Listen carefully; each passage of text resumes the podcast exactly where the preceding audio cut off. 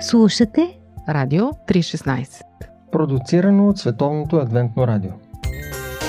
Библейски. Нюсви Скъпи приятели, здравейте, аз съм Ради а, в Библейски Нюсви. Тък му се чудех в какви сюжети да се срещнем отново и си помислих, че е време отново да се срещнем с Евангелията и да проследим някаква поредица от събития, да се потопим в тази атмосфера и да се срещнем наистина с този удивителен Исус.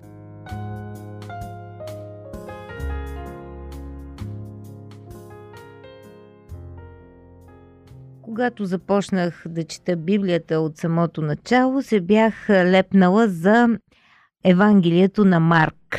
Допада ми и днес. Този текст е пълен с събития, много е динамичен, няма тресавища от излишни детайли.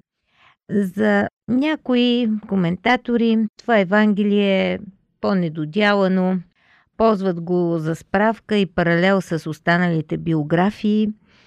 Често го подценяват, ама незаслужено според мен, защото в Марк има фрагменти, за които другите не говорят, първо, и второ, има много умни редакторски хрумки, навързани към конкретна идея и с времето започнах да разбирам, че това не е конспект, препускане по събитията, а е вид подход. Т.е. Марк иска да каже нещо и даже от самото начало ни хвърля в дълбокото. Презентацията му казва всичко в едно изречение – началото на Евангелието на Исус Христос, Божият Син. И вече влизаме в екшена на Исусовото ежедневие – лекуване на болни и уроци върху живот. Но от първите неща, които отбелязва Марк, е плод на среща.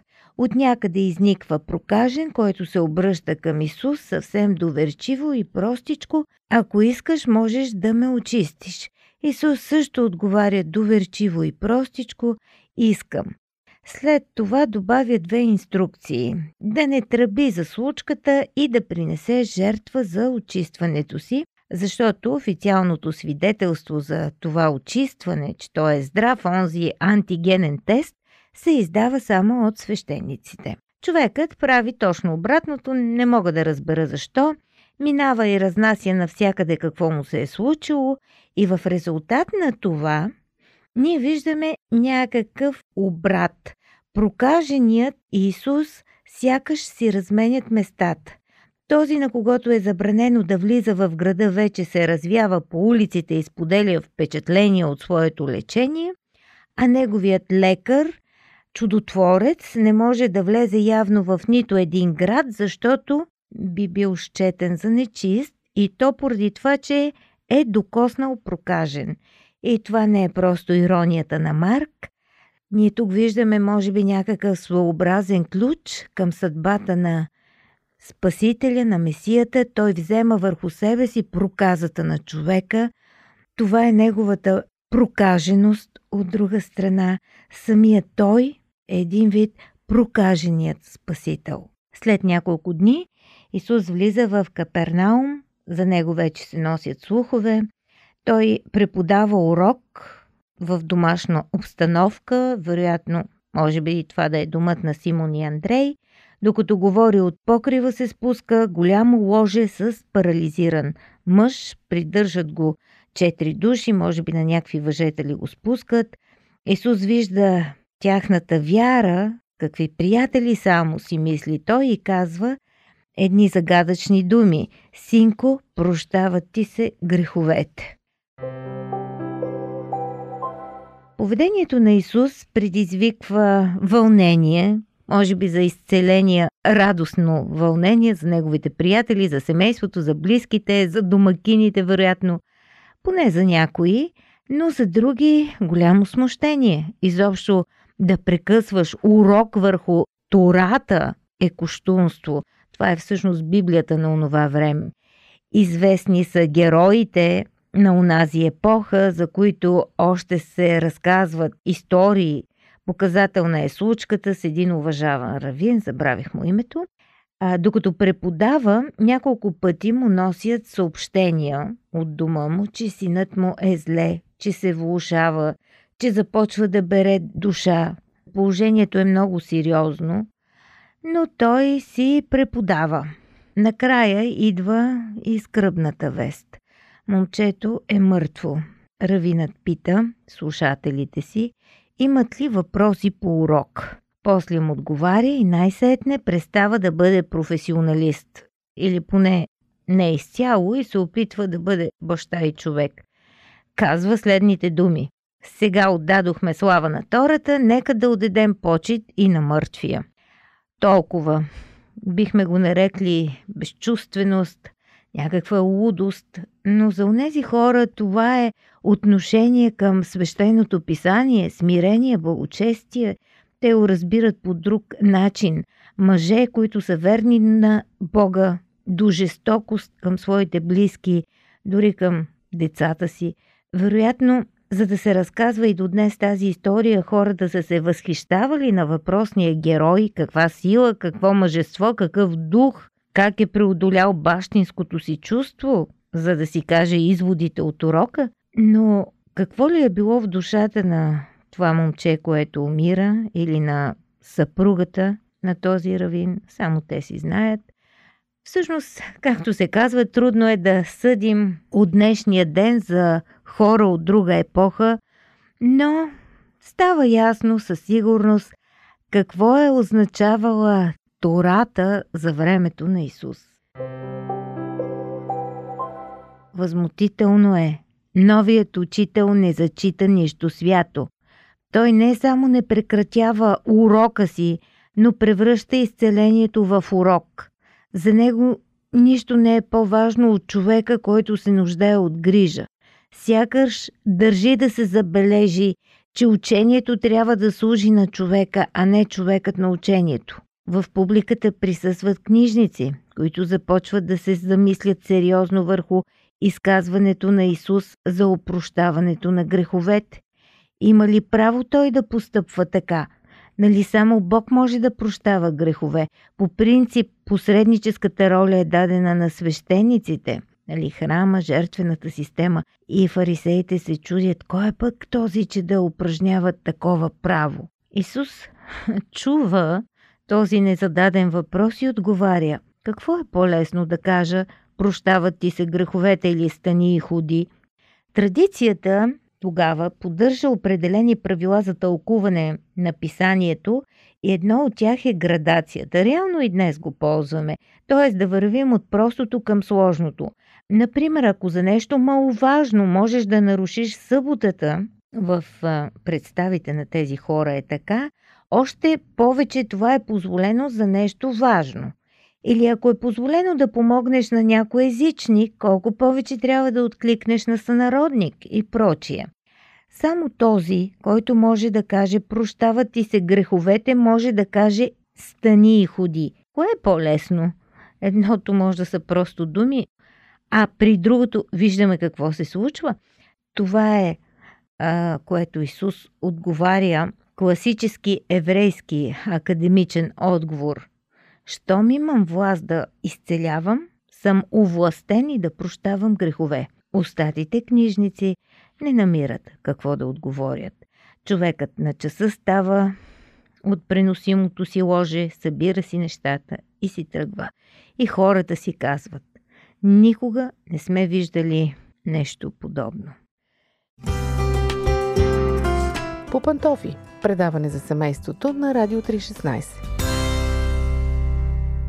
Скъпи приятели, наистина Марк не губи време да разсъждава върху това и онова, а продължава да преследва Исус именно в неговите пътувания, в неговите срещи. И така ние виждаме отново учителя да върви към морето, минава и вижда Леви Алфеев, Матей. Това е един мощен, авторитетен данъчен служител, шеф на главния офис на събирачите на данъци в Десетоградието, но за хората данъчните са бандити, протектирани от римската власт. Някои до днес мислят така за данъчните като бандити. няма по-голямо ругателство в онова време от това да ти викат митър. И самите служители и техните семейства са презирани от хората от дън душа. И всички са слагани под общ знаменател. Ако един е митър, всички са митъри, така говорят хората тогава. Но тук се случва нещо магично. Исус минава, вижда този човек и му казва, върви след мене. На часа той човек става и тръгва и чудо невиждано Исус отива в къщата му. А там вече са се събрали и други колаборационисти, народни врагове и предатели, които помагат на властта. За нас, може би и днес, си мисля, че е нещо притеснително, но за онези хора е недопустимо да седиш на една маса, с който ти падне. Както се казва, въпрос на самоуважение. Например, старейшините на Ерусалим са толкова предпазливи, че преди да ядат и пият с някого, го проучват до девето коляно, т.е. разглеждат неговото родословно дърво. А Исус, че даже и неговите ученици сядат на една маса с митари и грешници, при това на тях им е известно в каква компания се намират, не е просто да са неподготвени. И разбира се, обвиненията не закъсняват, както и отговорът на Исус. Здравите нямат нужда от лекар, пратен съм да призова болните на покаяние. И това е още един урок в движение. За Исус в центъра стои човекът, а не честа на Тората или на учителя на Тората. Ако душата на човека е болна, изгубена или пленена, основната задача е да бъде освободена и изцелена, намерена. И това е по-важно от всичко останало.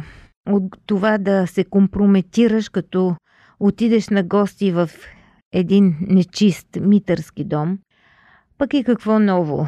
Сред хорските клюки, без друго вече го смятат за нечист, защото е излекувал прокажен. Следващия сблъсък идва по реда си. То ако непрестанно те следят, все ще се намери в какво да те обвинят. Фарисеите в своята ревност към Бога са разчертали най-правилната матрица на очистване.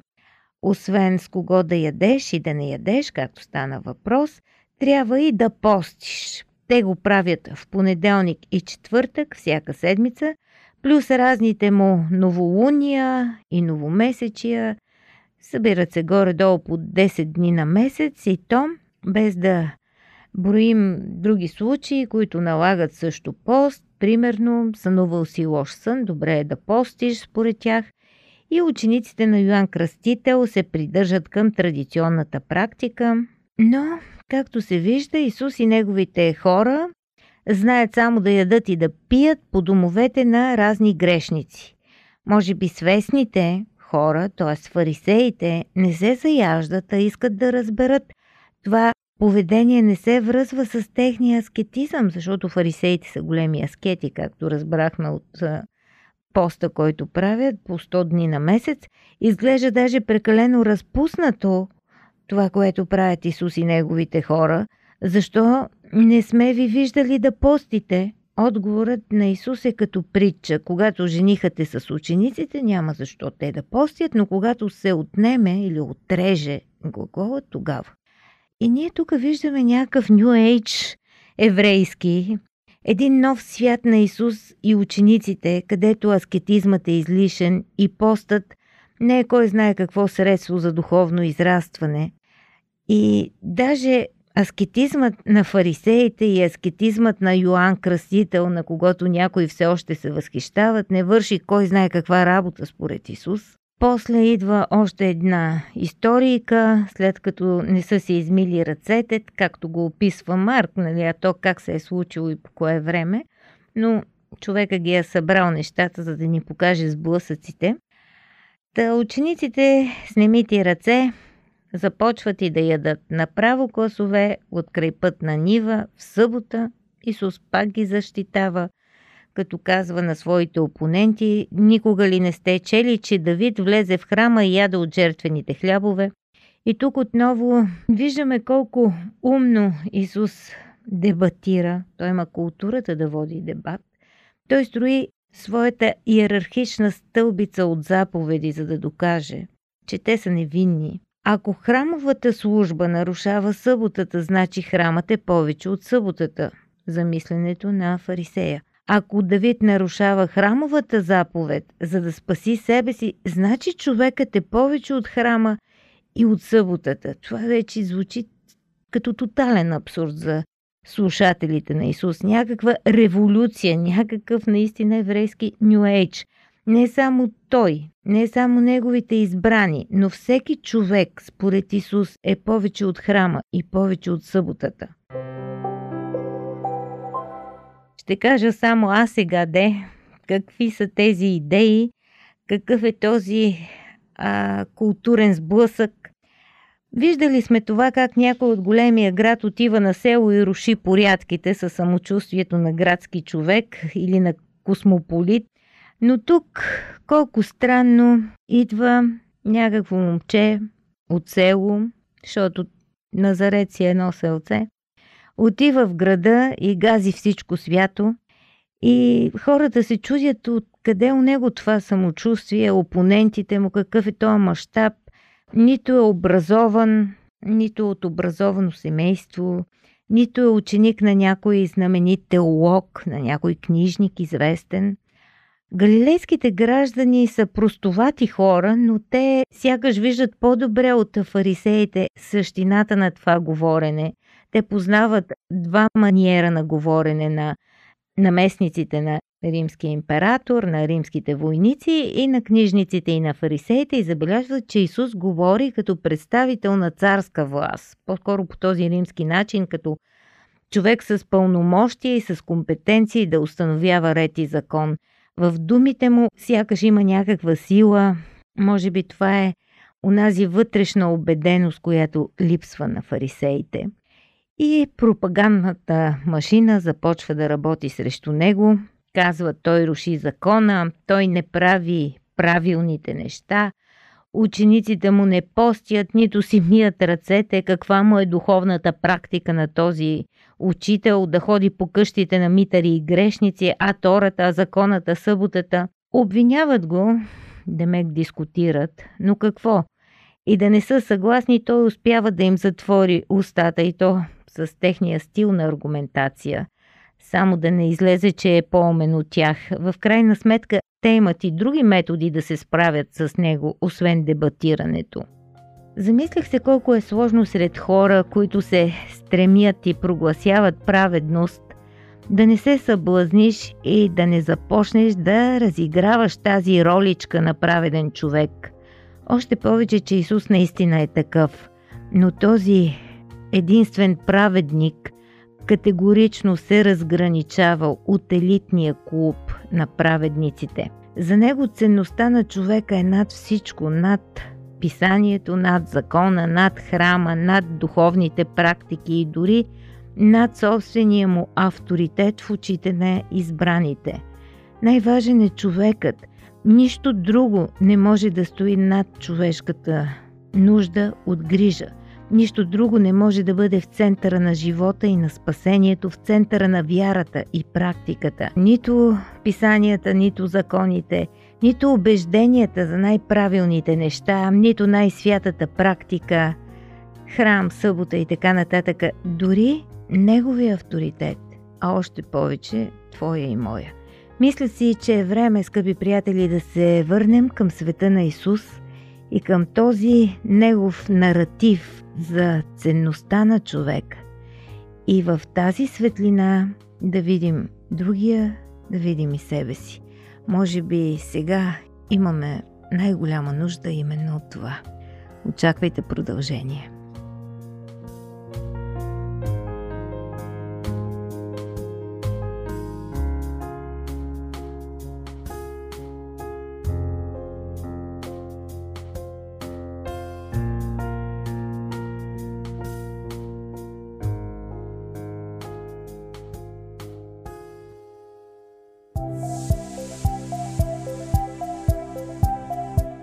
Слушате Радио 316 Продуцирано от Световното адвентно радио. Сайт 3-16.bg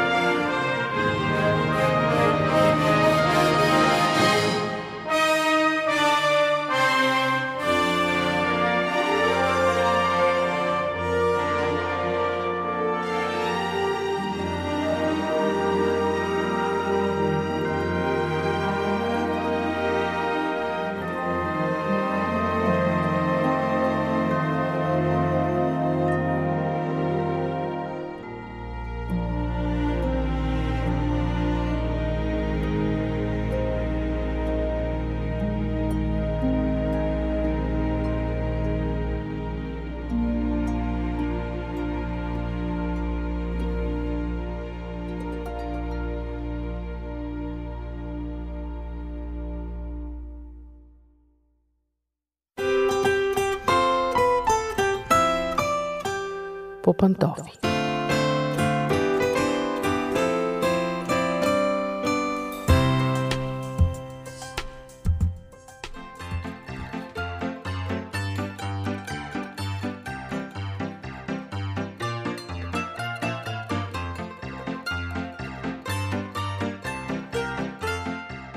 Здравейте, уважаеми слушатели! Започва нашето семейно предаване по пантофи. Аз съм Мира. Днес ще ви задам един въпрос, а вие си отговорете сами. Ако имате момчета, разрешавате ли им да си играят с кукли? Особено в днешно време, като че ли започна да става доста напрегнато. Много родители се притесняват от прекалено либералните послания на обществото и се страхуват, че децата им може да получат неправилни сигнали относно своята идентичност. И някои родители са изключително твърди по въпроса, че трябва децата да играят с играчки според своя пол. Момчетата с камиони, коли, пушки, пистолети, момичетата с кукли. Сега, разбира се, децата научават най-много за живота по време на игра. Това го знаем. Всяка играчка предизвиква техния интерес, коя за повече, коя за по-малко. И всички специалисти, психолози, педагози и педиатри са единодушни, че куклата е една от най-полезните играчки, защото подпомага емоционалното развитие на децата. Освен това, им помага да изграждат умения за общуване, а, игрите с кукли помагат на децата и да се осъзнаят като човешки същества. Подхранват положителни емоции, като любов, грижа за другите и прочие. Обаче, кой знае защо, повечето родители смятат, че всички тези качества са необходими само на момичетата. Че момчетата нямат нужда да развиват такива умения. В същото време всеизвестно е, че жените, говоря вече за зрелите хора, са много по-добри в общуването, много по-добри в социалните умения. Защо? Може би, може би казвам, не знам, отговорът се крие точно в това строго разделение на играчките по полов признак. Тук искам да ви предложа четири причини, поради които куклите са полезни за момчетата. Първо, играта с кукли помага на децата да развиват въображението си. По време на игра с кукли те могат да бъдат каквито си искат. Влизат в най-различни роли, преструват се, имитират. Куклата може да е бебе, може да, ако щете, самолет. Куклата може да е майка, може да е баба. Когато детето се играе с кукли, то се впуска в приключения. Измисля си истории, сюжети, сценарии, развива мисловни процеси. Освен това, децата се учат да поемат отговорност и проявяват самоинициатива. Игрите с кукли помагат на децата да развият качества като съпричастност и състрадание. Въображаеми игри, в които има похвали и порицания, отправени към куклата, все едно е жива, използването на умения от живота, обгрижване и така нататък са от полза, ако се наложи да речем детето като порасне малко да му купите домашен любимец или пък да се грижи за себе си или за по-малка сестричка или братче. Децата обичат игрите с кукли, защото те а, наподобяват представление. Чрез тях те си измислят сценарии, а, могат дори да играят повече от една роля, изпитват чувствата и емоциите на повече герои, учат се най-вече на комуникация и съпричастност. Какво да кажем за дискусии по Радио 316? Игрите с кукли са жизнено важни за преодоляване на разни социални проблеми, изграждането на умения за решаване на житейски ситуации. Защото обикновено тези игри имат отворен характер, не са с някакъв определен финал и така позволява да се трупат умения в социалните взаимоотношения. По-късно това е изключително полезно в реалния живот. Чрез куклите независимо дали момчетата или момичетата, могат да правят грешки, обаче без да страдат от последствията и така се учат от грешките си и съответно трупат умения за реалния живот. И най-накрая момчетата, които са си играли с кукли като малки, имат шанса да израснат без да рубуват на някакви схващания общоприети и без да бъдат затворени в рамки. Те са обикновено с по-широко мислене. Разбира се, в никакъв случай не казвам, че вие трябва да отрупате своето синче с кукли, да му купите кукли в цялата стая да я напълните с тях. Но, ако видите сина си да играе с куклите на сестра си или на братовчетка си или на съседското момиченце или пък с куклите в детската градина, не се стряскайте, не подскачайте и не си казвайте ужас, нещо ще се случи с него по-далеч от това, по-добре да играе с пушки. Защото много родители се притесняват, че момчетата им ще се превърнат в женчовци, ако играят с кукли. Искам да ви успокоя, няма реални основания за това. Не е нужно да затрупвате момчето си с а, мъжки играчки. Сега думата мъжки я слагам в кавички, защото под мъжки играчки се разбира обикновено играчки свързани с агресия. Пушки, пистолети и разни други такива армейски войнишки играчки, които са до някаква степен характерни за момчетата, но не е лошо да възпитате в него и чисто, така пак в кавички слагам думата, женски качества, на социални умения, на търпимост, на работа в екип. Ако момчетата си играят с кукли, те единствено ще спечелят, защото ще се научат да комуникират по-добре.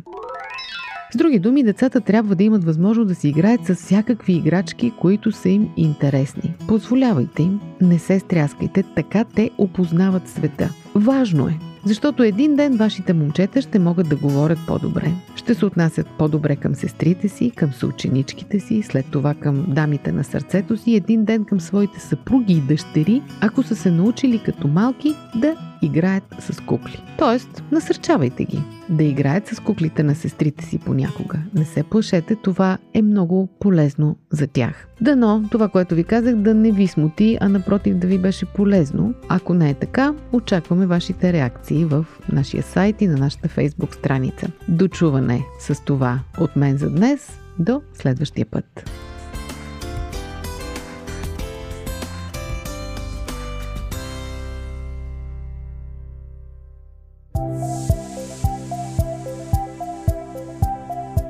Радио 316. Продуцирано от Световното адвентно радио. Сайт 3-16.bg